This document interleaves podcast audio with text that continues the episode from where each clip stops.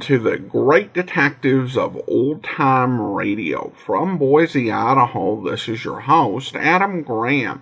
If you have a comment, email it to me, box13 at greatdetectives.net. Follow us on Twitter at Radio Detectives and become one of our friends on Facebook, facebook.com slash Radio Detectives. I do want to encourage you to check out the video version of our podcast. Go to videotheater.greatdetectives.net. We post two videos every month. Most recently, we've been ep- doing episodes of the TV shows Man with a Camera and Federal Man. And you can check out all the podcasts I do over at greatdetectives.net. Right along the top, there's a link to them. But now it's time for this week's episode of The Fat Man. The original air date's May 19th, 1955, and the title is Murder Makes a Payoff.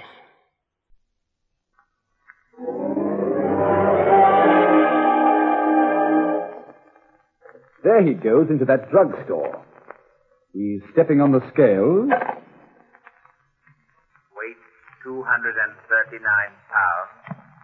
Fortune, danger. Who is it? The Fat Man.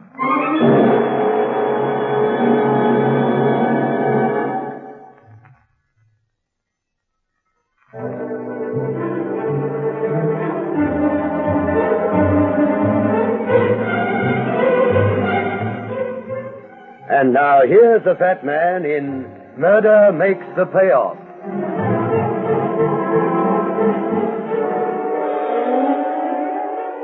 It was one of those brisk, clear mornings in early spring. And I'd gone uptown to say hello to Henry. They were letting him out today. Poor guy had been in for the last five months. Henry hadn't done anything to deserve the rap. It's just that Henry is a lion.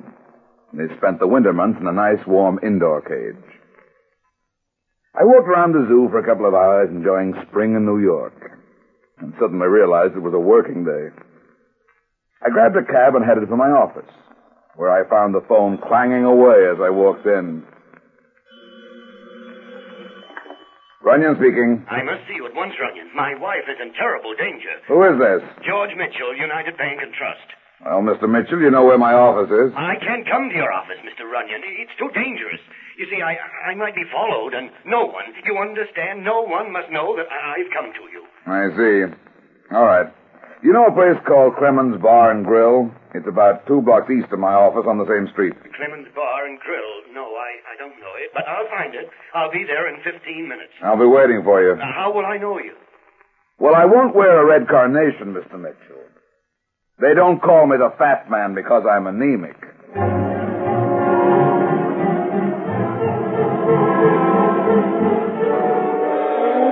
I hadn't been waiting more than three minutes when George Mitchell rushed into the bar.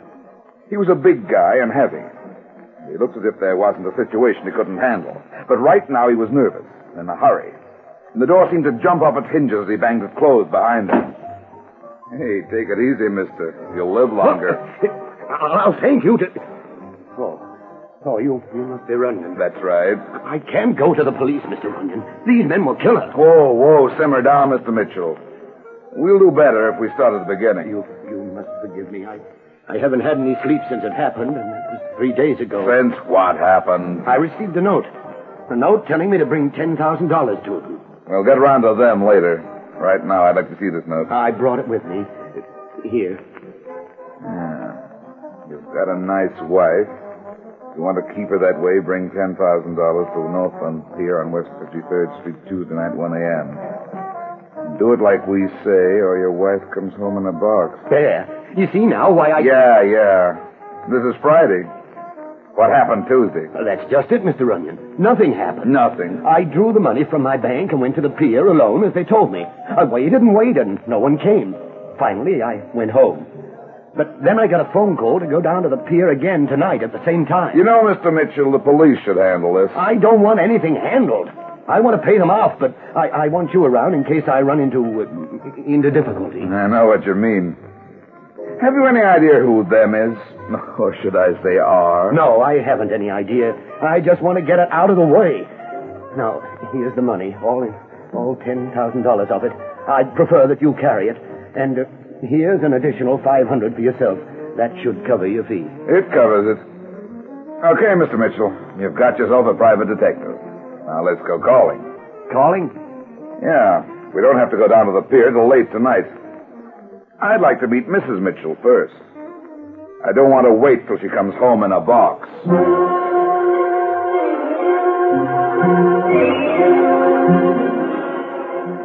We left Clemens Bar and Grill and headed for my car, which was parked three blocks away. The street was crowded with people, yet Mitchell walked along with his head down, his shoulders hunched, not saying a word.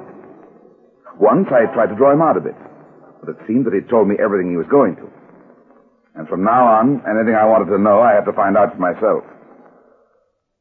We hadn't gone more than a block when suddenly, and without my turning round, I knew instinctively that Mr. George Mitchell and I had uninvited company in the crowd.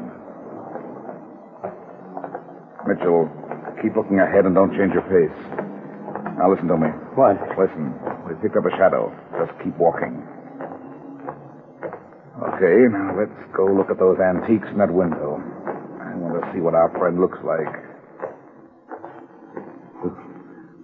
Which one is he? Never mind. Look at the antiques. I can see him in that big mirror over the Grand Rapids Chippendale. He's stopped to look in the other window. Oh, yes. I can see him now. A rather short and heavy set, dark complexion. That's our boy. Ever seen him before? No. No, I'm sure I haven't. He's not very smart. If he knew anything about tailing, he'd have walked past us when we stopped and picked us up further down the street. What do you suggest we do about him? Nothing. Look, give me our card. You hail a cab and go home. If he follows you, I'll hit him off. There's a cab now. A cab! I. I. I hope you know what you're doing. Here's my card. Okay, now. Take this cab and I'll see you at your place later.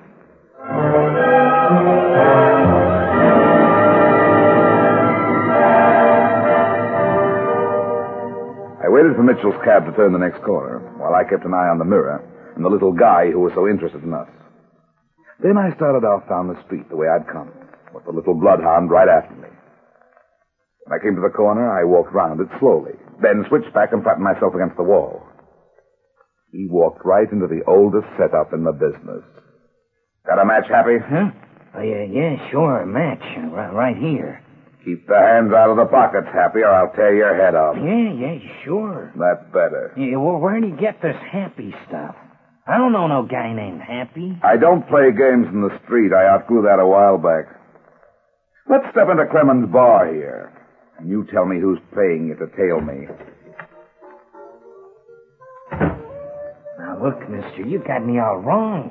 Honest, you- you're nuts. I, I don't know what you're talking about. Move. Yeah, yeah, sure, sure. What will it be, Jack? Two beers. Right. Look, mister, like I said, you got the wrong guy. My name ain't Happy. Change the lyric, Buster. You're Happy McCoy, a small-time hustler with a long-time record. I recognized you the minute I spotted you in the street. Okay, okay. So what do you want from me? Information, mostly. If I don't get it, we go down to headquarters. You used to pack a knife. Maybe you're loaded right now. You could go back to the can for that. Now, look, smart guy, for your information, I'm on parole. Would I have a shiv on me now? That's too bad. Because for the information I want, there's only one other way to get it. Who's that? Hey, what's going on here? Relax. My friend here is dying of thirst. Yeah. We'll just cut out the rough stuff. This is a respectable place. Here's your beers. Thanks. Here's the dough. Keep the change and don't worry. Say, thanks. Okay. Now, Happy, do we talk or do we go back to my office and see just how much you can really take? Yeah, yeah, sure, sure, I'd talk. I should take all this for Big Gino. He can take care of himself. Gino. So he's in this. Yeah. Yeah, you know his place downtown? Yeah, the Pelican Club, I know it. Yeah, well, there's a roulette layout in the back. Maybe I spend too much time there. Anyway, I'm into the house for a couple of hundred bucks. So when Big Gino tells me to do a job, I do it. And the job? Tail a certain guy. Get a line on who he sees. And then report to Big Gino. What certain guy? The guy you were just talking to. Big Gino showed me his picture. Okay. Let's go down to the Pelican Club and you can make your report to Gino. You crazy? Look, so you scare me so I talk too much. But Big Gino scares me so I drop dead. Besides, go take a walk for yourself, fatso. Go on, beat it. Ah, getting tough again. Fatso, I got banking now. There's a beautiful doll sitting in a booth behind you. Here, go ahead, take a look. That thing in her hand she's pointing at you. That ain't the menu. I turned from the bar and looked at the row of booths that ran along the opposite wall. And sure enough, sitting in a booth right behind us was a slim, cool blonde in a dark, shiny mink. The last time I'd seen her, she'd been third from the left in the front line of the chorus at the old Crystal Club. If I remembered her, and it had been a good many years ago, there'd been a lot more of her to see. She still looked beautiful, even with a small nickel-plated revolver in her hand, hidden with a handkerchief, but pointed right at my head. Okay, sweetheart. You call the next move. That's right, Fat Man. Now you're being smart. It's the boy goodbye coming to find you. Do like the nice lady says, fatso. Beat it, Happy. You're lucky for now. I ain't scared of you no more, you understand? I'm leaving real slow and easy, as I want to. See? Bartender, bring my drink over to this table. I'm joining the lady. Look, mister, we don't allow that sort of thing in here. This is a respectable place. The lady asked me. Didn't you, sweetheart? That's right. Down, Mr. Runyon. See? Now be a nice guy. Okay. Okay. You can put the artillery away, sweetheart. If I'd wanted to go for Happy before he got out of the door, I would have. I guess you would at that.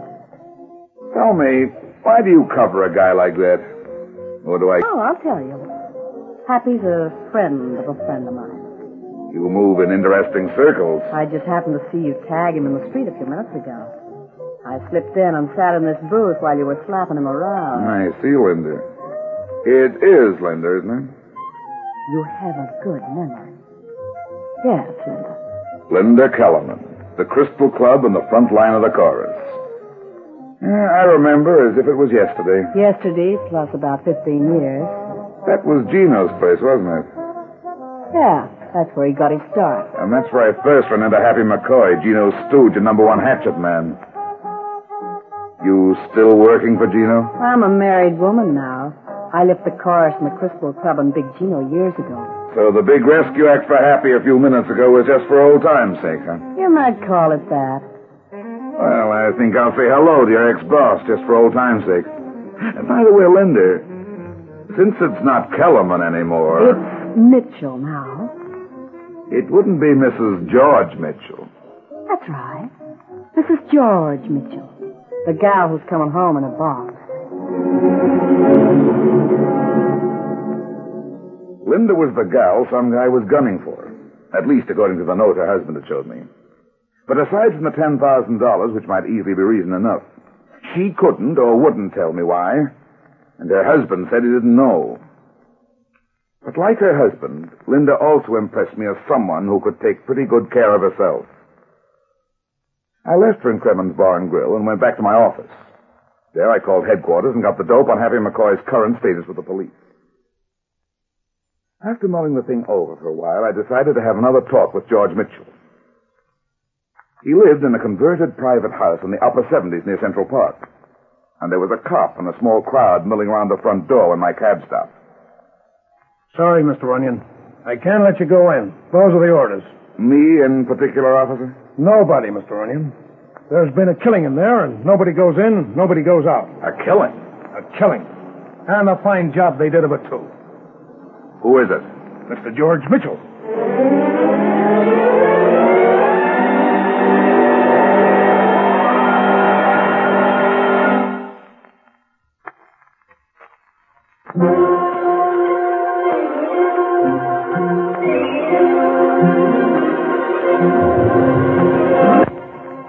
Cop wouldn't let me into Mitchell's house, so I headed for Big Gino. Big Gino had run four or five speaks during Prohibition, but with repeal and the drop in the market, he'd gone legitimate. Maybe running a club with a gambling layout and back wasn't legitimate in the strict sense of the word, but compared to some of his previous activities, you'd call it that. Anyway, he was a tough boy. And we'd played cops and robbers on several occasions.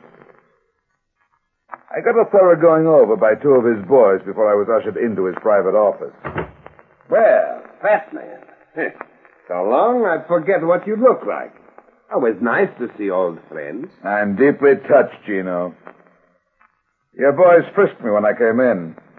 I'd like my gun back when I leave. Of course, my friend. When you leave. Why you come to my club so early? We don't open till the seventh. Business. Business? With me? I'm a clean these days, fat man. Clean and legit. Do you know a clean and legit hustler named Happy McCoy? Never heard of him. Gino, I used to like the floor show at the old Crystal Club. Remember? Yeah, I remember.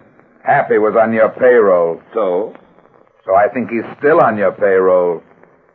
Also, I just called headquarters. They told me about his parole record. You're at the top of the list of people he's supposed to stay away from. Hmm. He has my sympathy. It won't do, Gino. Happy tailed me today. I tagged him. And this uh, uh, Happy put the finger on me? No. I'm putting the finger on you. Are you in business for yourself? For a client, Gino. And for a girl named Linda Mitchell. Remember her? Used to work for you. Look, fat man. I've been real nice to you. I'll let you come in here, take up my time, and say many stupid things to me. Now I am tired of being nice. There is the door over there. Use it while you still can. Okay, Gino. As I said, this is for a client. Unless the right guy gets paid off, Linda Mitchell's in trouble.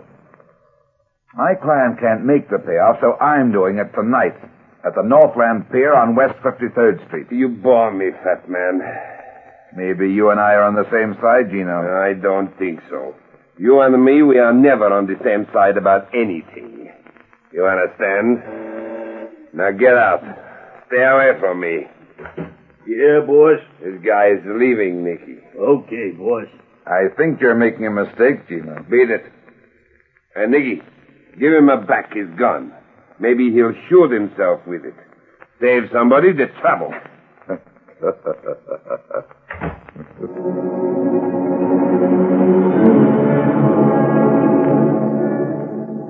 I went back uptown to the late George Mitchell's house just off Central Park. The homicide boys had finished taking pictures and powdering the place for prints, so the cop on duty let me in. I got the maid aside and gave her a small token, not too small at the current rate of exchange, for which she took me up the back stairs, past the reporters, and showed me into the upstairs sitting room. Then she went to call her mistress. You're just a bit late, aren't you, Mr. Runyon? We'll see. Maybe I'm just a bit early. You don't quite fit the picture of the bereaved widow, Linda.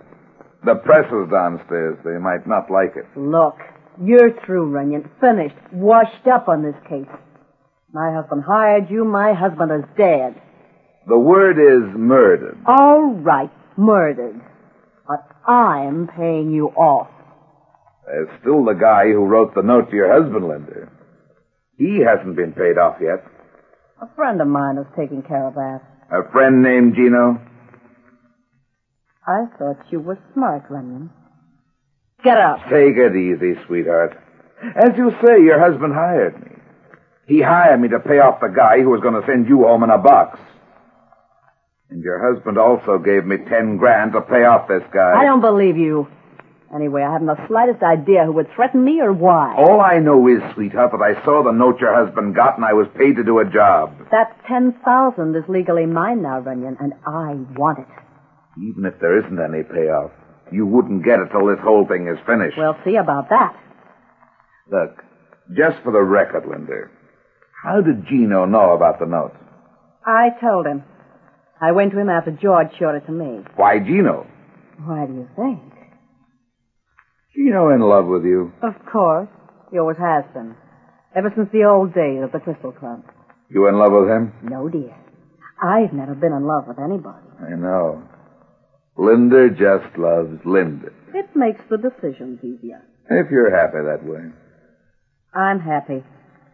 When I married George, Big Gino told me to come and see him if I ever needed help. And you needed help quite often. If you mean, did I see Big Gino often? Yes, I did. George was a nice guy. But the United Bank and Trust was his wife, not me. So, Big Gino. When did your husband find out about Gino? Look, I told you once. When? When did your husband find out? He read something in a column about a month ago. Some gossip column. Oh, that about ties it all up. What do you mean? I'm going down for that payoff tonight. If there's anything in this note, we'll find out.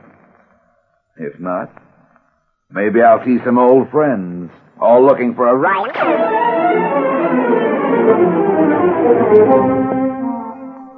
I left Linda and had myself a steak at my favorite chop house on the corner of 56th Street and 2nd Avenue. I was still puzzled at Linda's lack of concern about the note. After dinner, I killed a couple of hours at a movie about a private eye. What else? Then it was time to take care of George Mitchell's unfinished business. I parked my car at the inshore end of the Northland Pier. A big freighter was tied up alongside, and the only light came from the lamps that hung from the side of the ship over the line. A watchman's shack stood at the offshore end of the pier, and I started walking towards it.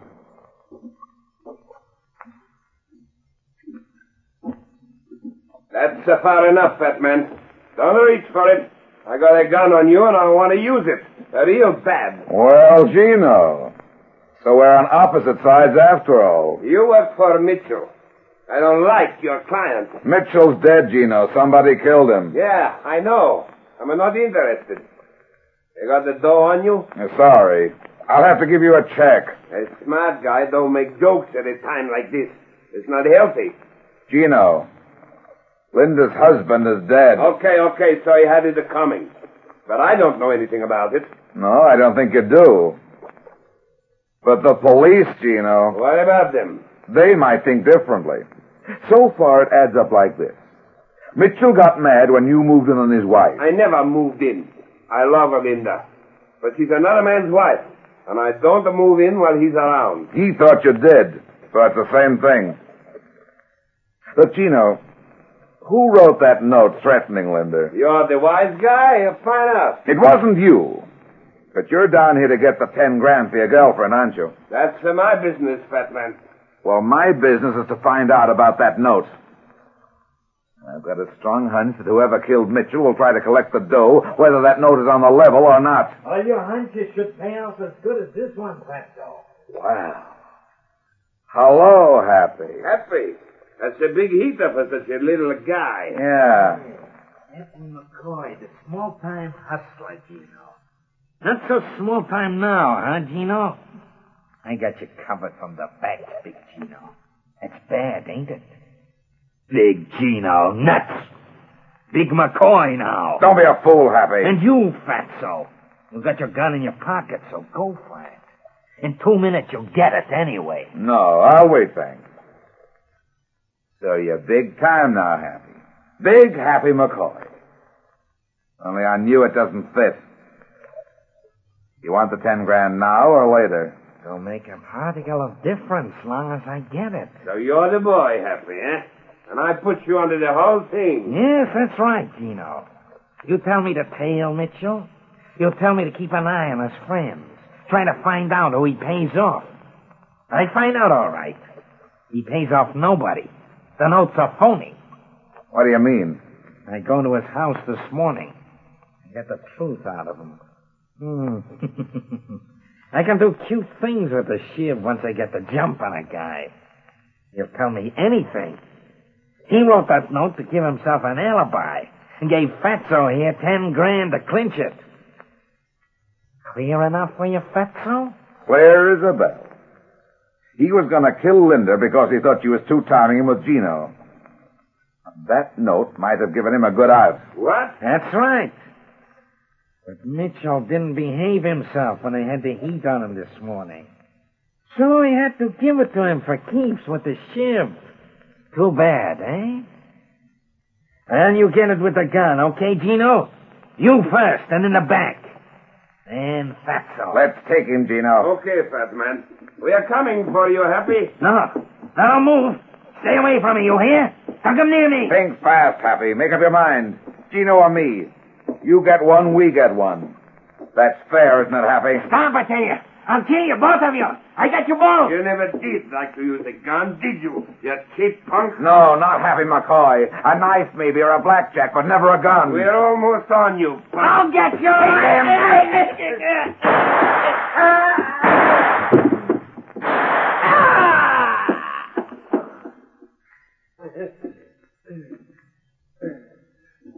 Well, we got him, fat man.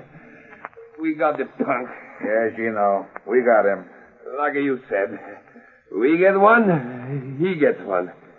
Take a look. I think maybe it's bad. Yeah, let's see. Uh, that's not so bad. When the cops get here, we'll get you an ambulance. Uh, the cops? Yeah. Uh, but don't worry. This is one shooting mess where I'll keep you in the clear. I hope you can. Say, Runyon, see that Linda gets the ten grand. I know what she's like, but I love that dame. The ten grand is in the bank where I put it, Gino.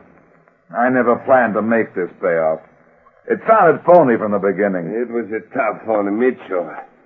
But if Happy wasn't dead, he'd sure be burned. Don't worry about that, Gino. Where he's going, he'll be burned anyway.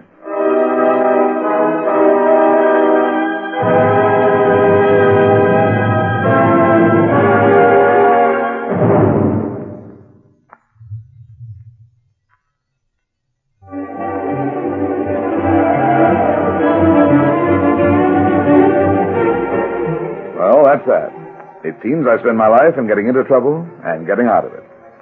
But at the same time, I generally manage to get some other people in and out of trouble, too. Be seeing you again. So long.